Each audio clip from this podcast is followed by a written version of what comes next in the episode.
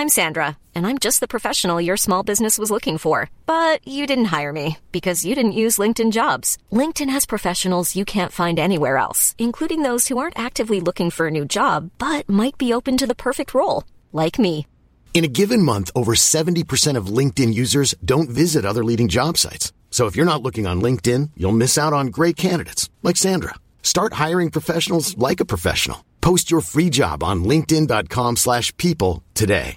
Ready to pop the question? The jewelers at BlueNile.com have got sparkle down to a science with beautiful lab-grown diamonds worthy of your most brilliant moments. Their lab-grown diamonds are independently graded and guaranteed identical to natural diamonds, and they're ready to ship to your door. Go to BlueNile.com and use promo code LISTEN to get $50 off your purchase of $500 or more. That's code LISTEN at BlueNile.com for $50 off. BlueNile.com code LISTEN.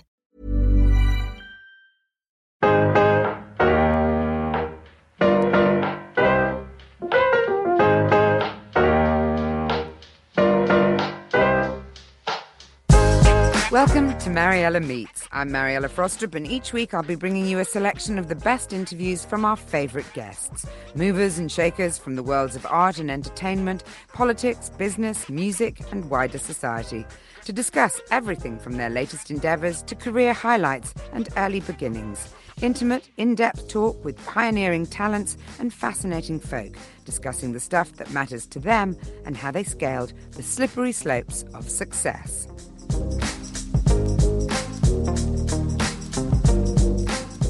Beth Rigby, the Sky News political editor, has been in the thick of British politics for a tumultuous six years. She's covered Brexit, two general elections, two Tory leadership battles, and a global pandemic. She's known for asking the questions the public wants answering and holding politicians to account, perhaps most famously in her blistering interview with the Prime Minister last month over Partygate. Well, hopefully, we'll be getting plenty more of those moments in her new interview show on Sky News beginning this Thursday. And as you'll hear, there have also been moments when she's found herself in the spotlight for breaking rules during the pandemic. Beth, we're incredibly excited to have you on the programme today, it being International Women's Day as well. Um, but I know we're speaking to you after 13 days uh, where all of us have been pretty much gripped by the, the conflict in Ukraine. And uh, I'm sure, like us, you've had to throw out running orders and features and plans and ideas and so on to, to quite rightly focus on the conflict. I wondered what's been a priority for you in terms of reporting on it. From my end, we've been obviously covering what's the Prime Minister doing, what's the domestic response, what are leaders doing. But I feel a bit helpless if I'm honest. Um, you know, I go to bed worrying about it. I wake up in the morning to check my phone to see what's happened. I'm obviously contacting my colleagues out there. My very good friend Deborah Haynes, who worked for a long time at the Times, and I worked with her at the Times. Uh, she's in Ukraine at the moment, so I, you know, I, I watch her endlessly and worry about her a lot, basically it's difficult, isn't it? Because absolutely one uh, can't complain, you know, from the comfort of, of where we are. But it's quite difficult to stop it seeping through into your subconscious, into it sort of haunting every every waking and indeed sleeping moment to an extent. Why, why do you think it's it's been so affecting? Honestly, Mariella, you're so right. I mean, I on Saturday last weekend, I I am blessed with being able to sleep well, which is really nice. I don't like you uh, for that. That's one I'm thing I don't like you for. yeah. Oh, I, I've got I've got lots of things that I don't do very well, but sleep. so, but um, uh, and I woke up at like one in the morning on Saturday night, um, and I just couldn't I just couldn't sleep because I was so worried about it. And I think you're right. I think it has seeped into all of our consciousness. Um, the viewing figures for Sky have gone through the roof because people have switched on. Um, I imagine as the war goes on, they might switch off again because it's actually just nearly impossible to watch it, isn't it? Um, and be so helpless. Um, but obviously, it's, um, I mean, it's changed everything because who thought in the 21st century that we would have a war in Europe where the biggest country in Europe invades the second biggest? I mean, it's upturned decades of peace. I never thought I would see it in my lifetime. And we all have to we're all having to recalibrate our view of the world, how we've lived, and it's confusing. I find it confusing and really discombobulating. You know, and even my kids, you know, my kids don't. You know, we have news on all the time at home because I watch news constantly. But my children have been asking me about it, and normally they um, they just think I go and do that thing, and then they're, not interested at all, which is actually gorgeous in itself. Do you ever uh, worry about that? Um, I, I, have to say, only in the last few few days, I've I've really started thinking about how much I do listen to the news, yeah. which is almost non-stop, and it's yeah. in my kitchen morning, noon, and night. And you think of a sort of generation of kids growing up at the moment with yeah. with 24 hour access, and their parents kind of addicted to this 24 hour access. Does it does it ever worry you in terms of, of what you're what you're reporting or well, what you're I, foisting on them? Well, I had a, I had this a very real because you know you saw this terrifying, horrific report about Stuart and our team in in Ukraine that were fired at, were shot at, and Stuart, our chief correspondent, was hit. Uh, Richie, his cameraman, took two rounds of bullets in his body armor.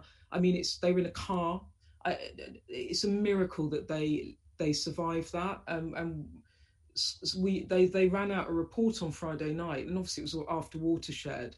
And my daughter sort of came in the room, and I sort of screamed at her. I was like, "Get out of the room!" And I I just thought, God, I I actually maybe need to, yeah, maybe I need to not have this on around the children. So I, I'm trying not to do that, but I can't. um I can't stop watching it, and I can't bear to watch it. That's, I'm sure you feel the same. It's absolutely horrific. Absolutely. You talked about um, it being priority changing, and of course, you've got uh, an incredible knack, uh, a much celebrated knack for cutting through politicians' chatter and, and getting right to the nub of the issue. Um, in terms of the nub of the issue at the moment, what's the thing that, that, that you most want to know? How it ends how, how so the thing that I am thinking a lot about at the moment, and had I got a quest, there was a press conference yesterday and I wasn't called, but that was fair enough because it was the Dutch Prime Minister, the Canadian Prime Minister, and Boris Johnson, our Prime Minister, and they called, you know, broadcasters from Canada, the Netherlands, the UK, fine. But the question I would have asked is you keep talking about sanctions, you keep offering more military support to Ukraine, but actually won't fully commit to, to actually helping them defeat, you know, defeat Putin with with with direct military intervention. And it's escalating. And what I want to know is how do does it? How do you de-escalate this? What's Putin's off ramp? That's that's what I want to know and want to understand you've been at the at the forefront of i mean and this is just a, another installment really in a, in a way you know at the forefront of a, a, really tumultuous 6 years in in british politics and beyond i think since you joined sky news uh, as political correspondent we've had the saga of brexit uh, we've yeah. had a global pandemic and now of course a, a war in ukraine i wondered how much pressure uh, you feel uh, knowing that people are, are, are trusting you with information and analysis and and and how much uh, pressure that comes from from wanting to find the thing that people want to know. When you're so sometimes if you stop and you think what am i doing and what's the profile of this and i'm on the television every day at the covid press conference it becomes a bit overwhelming. So i don't think of it like that. I just go into what's the task for today and what do i have to do so so I, I i i i break it down because otherwise if you actually look where you're standing you know i just swear i'm going to fall off. Um so but but what i do is um i think really hard. What i always try and do is i think really hard not about what i'm interested in per se but what do i think given the current news agenda of that day or what's going on what what do i think that the public will want to know? And i think really carefully about that i spend a lot of time preparing questions even when it's just one question. And that's where that's always where i start and end the the, the process which is what do i think matters to viewers? Um, and then i try and answer it I, I try and ask a question around that. And and in covid it was hard mariella because everyone was extremely anxious, especially you know in the first lockdown, everyone was locked down at home. And then these press conferences became this moment of the day where the public got to see politicians, uh, they got to hear about what was going on with the what was going on with the pandemic, how their lives, how, what were, what was going to happen to their like sometimes in their livelihoods. You know, was the government going to put the furlough scheme in? What were they going to do for self-employed people? I mean, it was it was actually really fraught, wasn't it? When I look back on it, and so we had this enormous responsibility to ask questions that people felt were relevant, and and sometimes we got it right, and sometimes we got it wrong. Um, but we did, I guess we did the best we could. But but at that point, everyone had a point of view of how you were doing it, and that was really that was difficult because you felt sometimes you were damned if you did, and you damned if you didn't. You just have to carry on. And uh, you're also renowned for taking no prisoners, not even the Prime Minister. You've been at the heart of a couple of viral moments, but um, I suppose in particular uh, your interview with the Prime Minister over Partygate, in which he claimed he, he wasn't aware that it was a social gathering uh, in his garden. Um, you seemed uh, really angry. How personally uh, do you take? Uh, the sort of day to day politicking that people have become quite cynical about. Do you think it's important to remain angry? It's funny you say I was angry because I, again, I was just in the moment of these are the questions that I need to to ask him, and I was quite there were two things that had happened that day. The, the, night before, Dominic Cummings had made some allegations about the Prime Minister definitely did know that about that event in the in the run up to it, and then also there had been the two parties, the two alleged parties that the Met are now investigating uh, on the night before Prince Philip's funeral, and the Prime Minister had not. To, to, the Prime Minister, I should say, wasn't at Downing Street when that happened. He was actually at Chequers, but even so, that, had to ask him that. So I really, that interview was more a case of these are the six things that I need to put to him.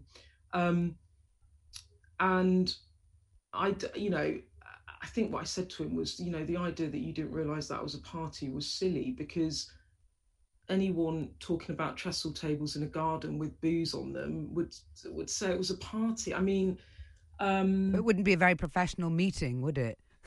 No so it was just it was just more just trying to be i was just trying to be quite forensic about it and methodical um, about let's go through all these steps and see where we we end up with, with that interview. Is it is it stressful though? Um, you know, in, in, in a way, representing the conscience of the nation in terms of uh, you know holding power to account, and then you know you had your own mini Partygate scandal, very yeah. mini by comparison. Uh, do you feel a, a, sort of sense of responsibility to lead an entirely blame-free life in order that you can point out the hypocrisies, uh, you know, in terms of in, in those in, in positions of power in our lives?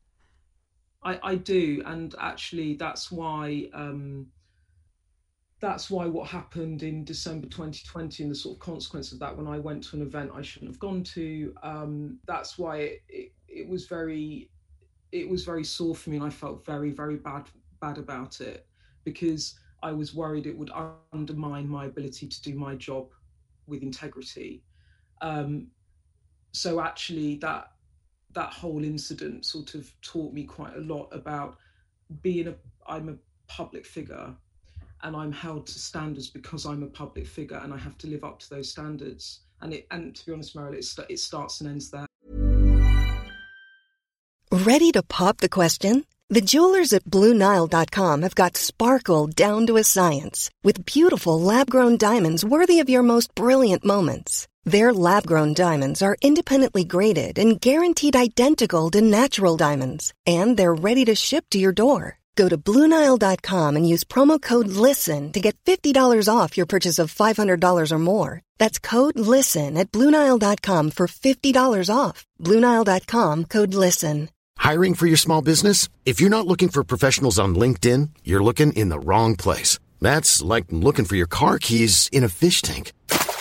LinkedIn helps you hire professionals you can't find anywhere else, even those who aren't actively searching for a new job but might be open to the perfect role. In a given month, over 70% of LinkedIn users don't even visit other leading job sites. So start looking in the right place. With LinkedIn, you can hire professionals like a professional. Post your free job on linkedin.com slash people today.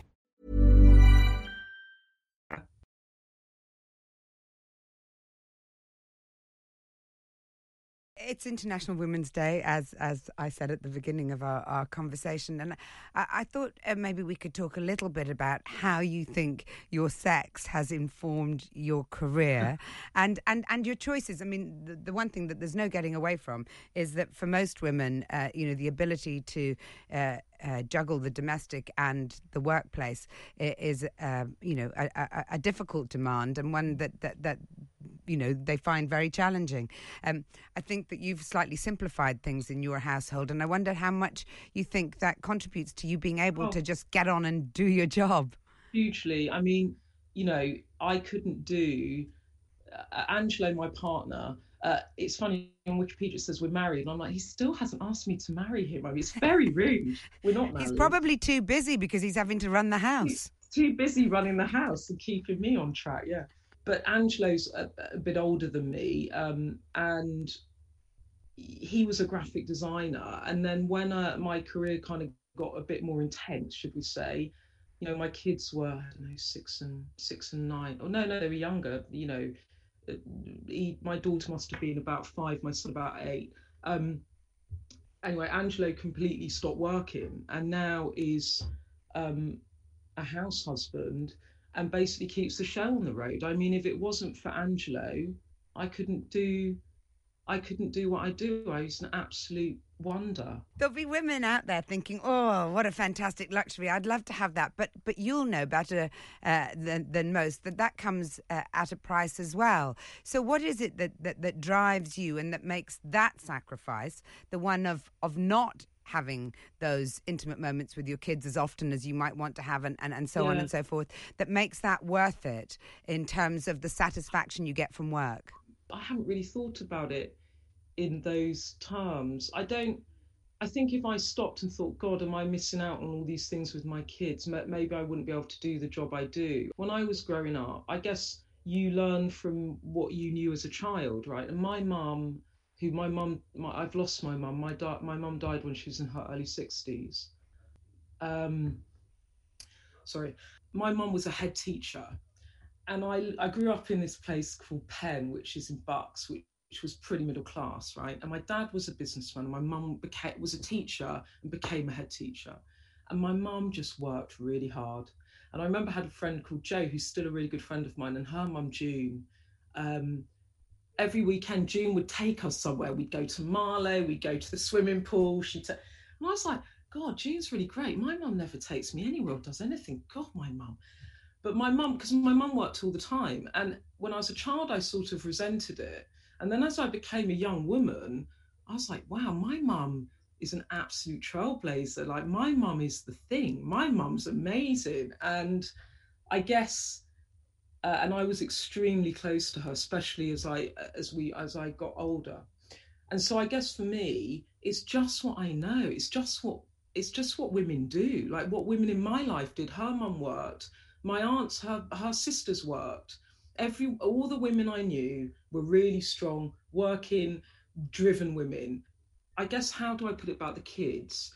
I know that if I'm not there, Angelo's there and he's their dad, so that's okay. Does that make sense? Like I know that they couldn't be loved more than they're loved by the person that's at home loving them. So really, I feel uh, slightly hypocritical even asking you because you know there are very few men I'd be asking this question of, but no, but, I, but, I, think it's because it's uh, you know International I, Women's Day, and and I think it is unique to women this this struggle between those two roles. Also, Mariella, I don't. It's funny because some women take a view, women in my position, women working women like that. that oh, isn't it passionate? You know, ask women. But actually, I like talking about it because other women then listen to it and they go, oh, that's how she makes it work. Because everyone thinks she's just some superwoman. She has these children, she does this job, and it's and it's not everything is a choice and a sacrifice. But you can make it work. I'm going to veer dangerously close to fashion now because you have Oh. got a really unique signature look. But what I was wondering was, you know, you've talked about the fact that there's that there's the sort of on-screen you and then there's the off-screen you, and you're surprised sometimes when people recognise you as you slope into work in your in your tracksuit with your beanie on and you haven't got your red lipstick on and you know your hair's hidden by your hat and so on. I wondered how much it, it's a sort of uniform uh, for you, a kind of yeah, armor plating, uh, because the other the, the, the tracksuit wearing beanie person is is is Beth Rigby, and the other one is Beth Rigby. It's like Beth Rigby on steroids. You're, at, you I mean, you've hit the nail on the head. And actually, I mean, I remember even when I worked at the Times, you know, the bright lipsticks were always there. I mean, they just kept, you know, they got. They That's Anna Murphy for you. She's got them all they- around the building for women to pick up. yeah, it is a bit. Look, it is. Of course, it's a. It is a bit of a, a uniform, and it is a bit of um. It's a performance in a way, being on television. Of course, it. And when I get my lipstick on, and I've got my hair, and I've got my pat, you know, I've got my jacket. I think really carefully about what I wear. Like yesterday, I was very pleased with myself because I'm in the show and goes, oh, it's this big press conference today, and the world leaders are here. And then I thought, oh, it's it's Justin Trudeau of Canada. I'll wear I'll wear red and white. I'll go in Canadian colours. So I was really, I thought I was, re- I was like, oh, he's definitely going to call me now. I look like a Canadian flag. Uh, he did not call me, but never mind. Darn, I hate it when that scheming doesn't work. also I've always loved I mean I know I've been joking about my kind of beanies and stuff but before I was on television you know I spent a lot of time wondering about thinking about what I was wearing when I was now I just spend all my time thinking about what I'm wearing on television and when I'm not on television I want to just get rid of all of it and just literally put on my my comfies but um I remember when I was a younger woman and before I had kids and I had loads of time and money me and my friend Lisa Hurley who is uh, the most stylish woman I've ever known. We used to spend all our Saturdays in Selfridges looking at shoes. That's all we we'd like, oh, should we just go to the West End and you know, like coveting Prada shoes and stuff. And then, you know, I'd save up and I'd buy a pair and then I'd sleep with the they I'd put them by my bed. Have you ever done that? I'd put them by my bed and I'd be like in the morning I'd be like, there they are. I put a And pair on my bookcase once Yeah. and, and had them there as a sort of Yeah. thing, an You're object. like, "They're yeah, so I, I have long had a love of um of, of, of fashion, and now I'm really lucky because um I you know we have we have a great I have a great stylist at Sky called called Jane Field, and and she is brilliant. So she helps pick me pick stuff for me and with me, which you know she just goes. Your look's going to be this, Beth, and I go off and do it. Well, this is very helpful because it, it, it's di- dis- distracting from the notion that you are completely invincible. Um, uh, on that note, I wondered not... we've talked about you wearing armor in terms of you know the look, the thing. Um, do you ever feel afraid? Do you ever stop and think before you ask or are you so gripped by you know your your your hunt for information that that you forget to be afraid when you're calling to account you know people in positions of great power No, because I think if you start second guessing yourself, you should just pack up and go home. Like that's you can't. You have to be feel. I I was trained at the Financial Times. Yeah, before I was in television, I worked at the FT for 18 years, and the motto of the FT was without fear or favour, and that's how I. That was my training, and that's how I do it. And if I if I start pulling my punches or holding back on asking a question because I'm worried about the ramifications, then I I, I, might as well pack up and go home. There's no point. You'll know uh, that today John Bercow has been found to be a, a serial bully and liar by an independent uh, inquiry. Yeah. Were you surprised by those findings? What have, have you had dealings? What I were your dealings with him? I haven't had to be honest. I haven't. Um, I've just seen that on because I haven't looked. I've been doing other stuff. I haven't seen it today, but I've seen that the report has come out, which I think he's denied. Look, um, I uh, I was actually at an event in Parliament last night for women in Westminster, and um, uh, one MP was was talking to me about him and his behaviour, and certainly there are uh, women I know in in Westminster that said that they had poor treatment from him. But personally, I did the interview program for Sky with him in in 2019, and he was utterly charming to me. Just finally, then, uh, the new show um, where you're going to be pitting your wits, uh, not just again. I mean, you know, I have this thing. I, I spent most of my career interviewing people in arts and culture, you know, and celebrities rather than than politicians. And in a way, I find it easier to interview politicians because I think you can be as direct as you like, as rude as you like, as you know, carefree as you like in a way because of the cut and thrust of politics. But the new show, you're going to be interviewing people who aren't in politics as well, aren't you? You, you can't. I, I think that you can't. You have to show more restraint, kindness, oh. empathy, etc. But I'm wondering what you're what you're planning on, and whether you're oh. that interested in people's lives outside of the people who can yes, change the world. That's the point. I am interested in people's lives. I'm essentially very interested in people's lives, and I'm very nosy and um, and I like talking about everything that's not politics all the time. And when I'm not doing politics, and people want to talk to me about politics, I don't want to talk about that. So I'm. I thought actually it would be. E- you've worried me now, because I thought it would be easier than interviewing politicians because it, politicians are quite hard to extract answers from because they, you know, it's a kind of it's a, a defensive dance that we enter into what about authors though and, and filmmakers? Better. Authors are better. better. Yeah. Academics. Yeah, yeah. Anyone who has to sit alone in a room and do a lot of thinking, because they're always quite grateful to be asked their opinion on things, uh, rather than be trying to hide things. Well, we'll see, we'll see how it goes. Are you worried about your work-life balance? I think you already spend 14 hours yeah. a day on the phone, so now you've got a new show and your old job, and the 14 hours a day to spend on the phone. So you say you sleep well. I'm wondering if maybe a couple of hours is all you need do you know what I've had to do, Mariella? This is with with a heavy heart. I've had to stop drinking alcohol. yeah, I know. What for good? So, totally. Well, for well, basically, I've got so much work to do. All I have time to do is work and then go home. You know, kiss sleeping children, go to bed, get up, and do it all over again. What makes it worth it? That's a good question. Gucci shoes. I never thought we'd expose you as so frivolous, Beth Rigby. Oh, absolutely. But I'm, I'm delighted we have. I'm completely frivolous. Um, no, it's um, God, it's. Uh, I just love my job. I absolutely love it. I mean, I don't look. In all seriousness, I don't. I, I wake up every morning and I want to do what I do, and I think that's such a position of privilege to be able to do that.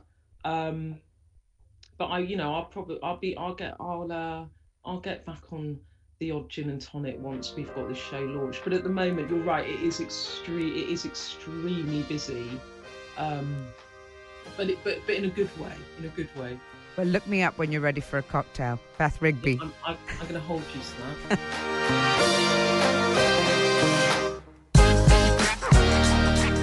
Thanks for listening to Mariella Meets with me, Mariella Frostrup. There'll be more from the podcast next week, so make sure to download the free Times Radio app to never miss an episode. And don't forget, you can catch the live edition of my program every Monday to Thursday, 1 till 4 on Times Radio. Catch you next time.